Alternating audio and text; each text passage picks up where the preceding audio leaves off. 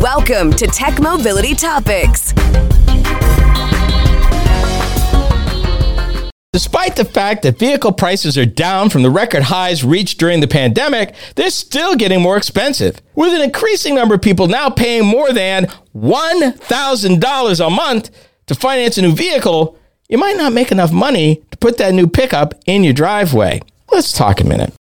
Yes, the average price of a new vehicle is almost $50,000.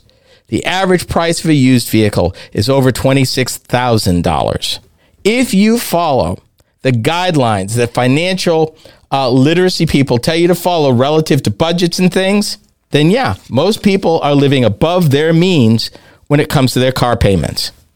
In fact, one of them even made the quote, and they said that, you know, the problem with household budgets is very often sitting in their driveway. Mm-hmm. Yeah.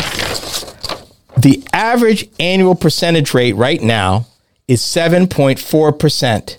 The average monthly loan payment hit an all time high of $736 a month. Now, I'm going to blow your mind here because I was looking at some numbers and I want to skip down and I'm going to cycle back to some information.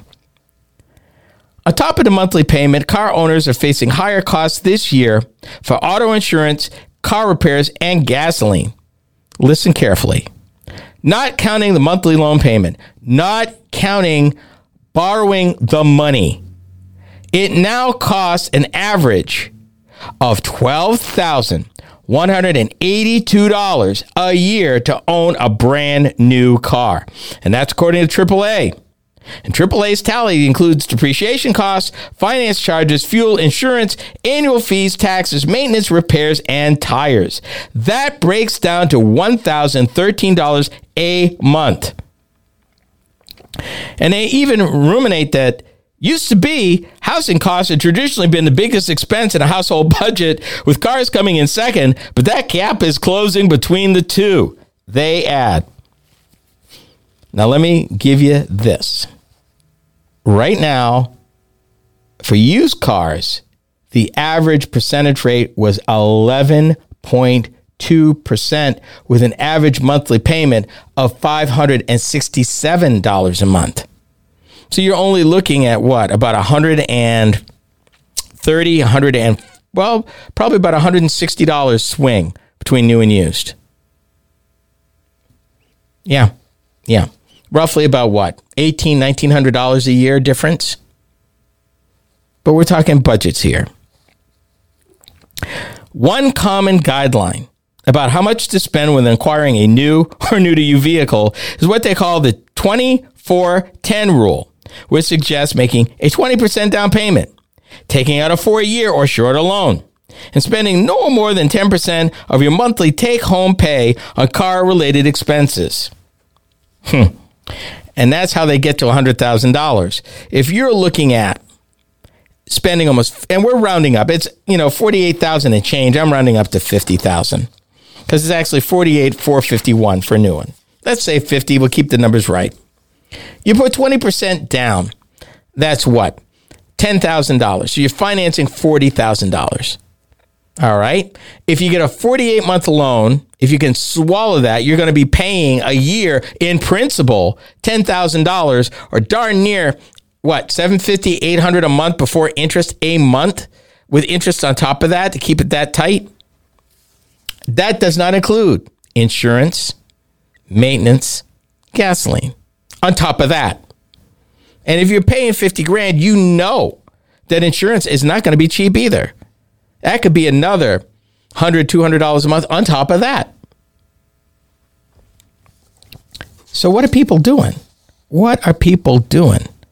Well, the share of car buyers who have monthly auto payments of a thousand or more has hit a record 17.5% in the third quarter. Almost one out of five Americans right now have a car payment north of a thousand dollars a month, and it's growing. And they say, uh, the folks in the know uh, at Bankrate, a lot of households have more than one car payment. This is one car payment. Can you imagine if you have more than one and you're trying to make this work? Yeah, it's not working. It's not working. Now, To give an example, they, they look at Bankrate uses a hypothetical car buying scenario for that average price car 48 grand. Include taking into account the trade-in value of existing vehicle. Let's say you knock some money off the sticker price, and at 48 grand, you're financing 40, 40 grand at seven and a half percent for five years. That's $800 monthly payment, which means if you want that, keep that payment at 10% of your income, you would need to make $96,100 a year to make that, keep it right there. Some folks are even more draconian. Uh, in the case of uh, personal finance uh, writer Sam Dogen uh, of the Financial Samurai blog, he takes a more extreme view. He says the the purchase price, the purchase price of your car, the sales price, what you actually buy the car for, should be one tenth of your annual gross income. that means if you follow him, and if you follow the median income of Americans, which is right now median income, median household income is about seventy four thousand five eighty. In under his example, the most you should pay for a car is seventy four hundred and fifty eight dollars. If you wanted to buy the average price car and stay within his recommended guidelines, you'd have to make more than $480,000 because remember, he's talking about the purchase price staying 10% of your income. That's extreme. That's extreme. Another common piece of advice is the value of your car you can afford is roughly half your annual income. And that's a certified planner in Bloomington, Minnesota. So the average car price is around 50 grand, which means a person with $100,000 of income would fall within that guideline. If you're not there, what are you doing? Chances are you're paying probably 30, 40% and going without some stuff. Here's something that the article doesn't say. On average, that shiny piece of metal parked in your driveway, you only run that vehicle five hours out of every 168. Excuse me. That thing sits in your driveway most of the time or at work. It spends more time sitting than running. Think about that for a minute. So, what's happening is that most U.S. households can't afford a new car. If $100,000 is the annual income necessary, then only about 37.5% of U.S. households can manage the purchase. As a result, guess what? Auto loans and auto loan delinquencies have increased very quickly. Gee, people getting caught in the squeeze of higher interest rates, um, higher, you know, the higher cost of buying a vehicle, getting into the situation of trying to afford it and barely making it. And that's what's going on right now. So, yeah, chances are, is that sheet metal worth it? Because right now, that's probably what's messing up your household budget, is what you got parked in your driveway. We've come to the end of our program. Be sure to join me again next time right here. This has been the Tech Mobility Show. The Tech Mobility Show is a copywritten production of Tech Mobility Productions Incorporated. Any rebroadcast, retransmission, or any other use is prohibited without the written consent of Tech Mobility Productions Incorporated.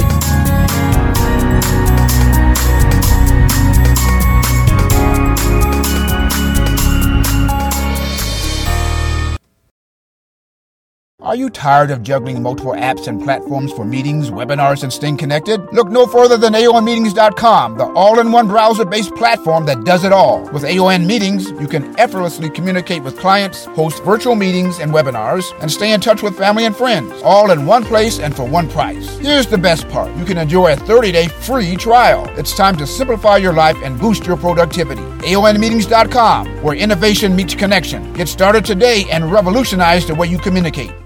Did you know that you could still listen to past shows of Roadworthy Drive? Ken Chester here. With the change to the Tech Mobility Show, we've taken steps to maintain our vast library of past shows for your listening pleasure. Whether you want to listen to 1, 10, or 50 of our 1,000 shows, we got you covered. Be sure to visit roadworthydrive.buzzsprout.com or roadworthydrivemoment.buzzsprout.com and subscribe. There's no recurring commitment and you can opt out at any time. We set the price super low so that access to the shows is easy and carefree. Thank you so much for your support.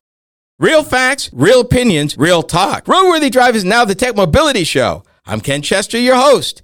Every week, I delve into the current trends and topics that impact you when it comes to mobility and technology. Things are changing fast, and I cover these topics in a way that's easy to understand. By tuning into the Tech Mobility Show, you can keep informed about the latest happenings with self driving vehicles, auto finance, electric airplanes, and more.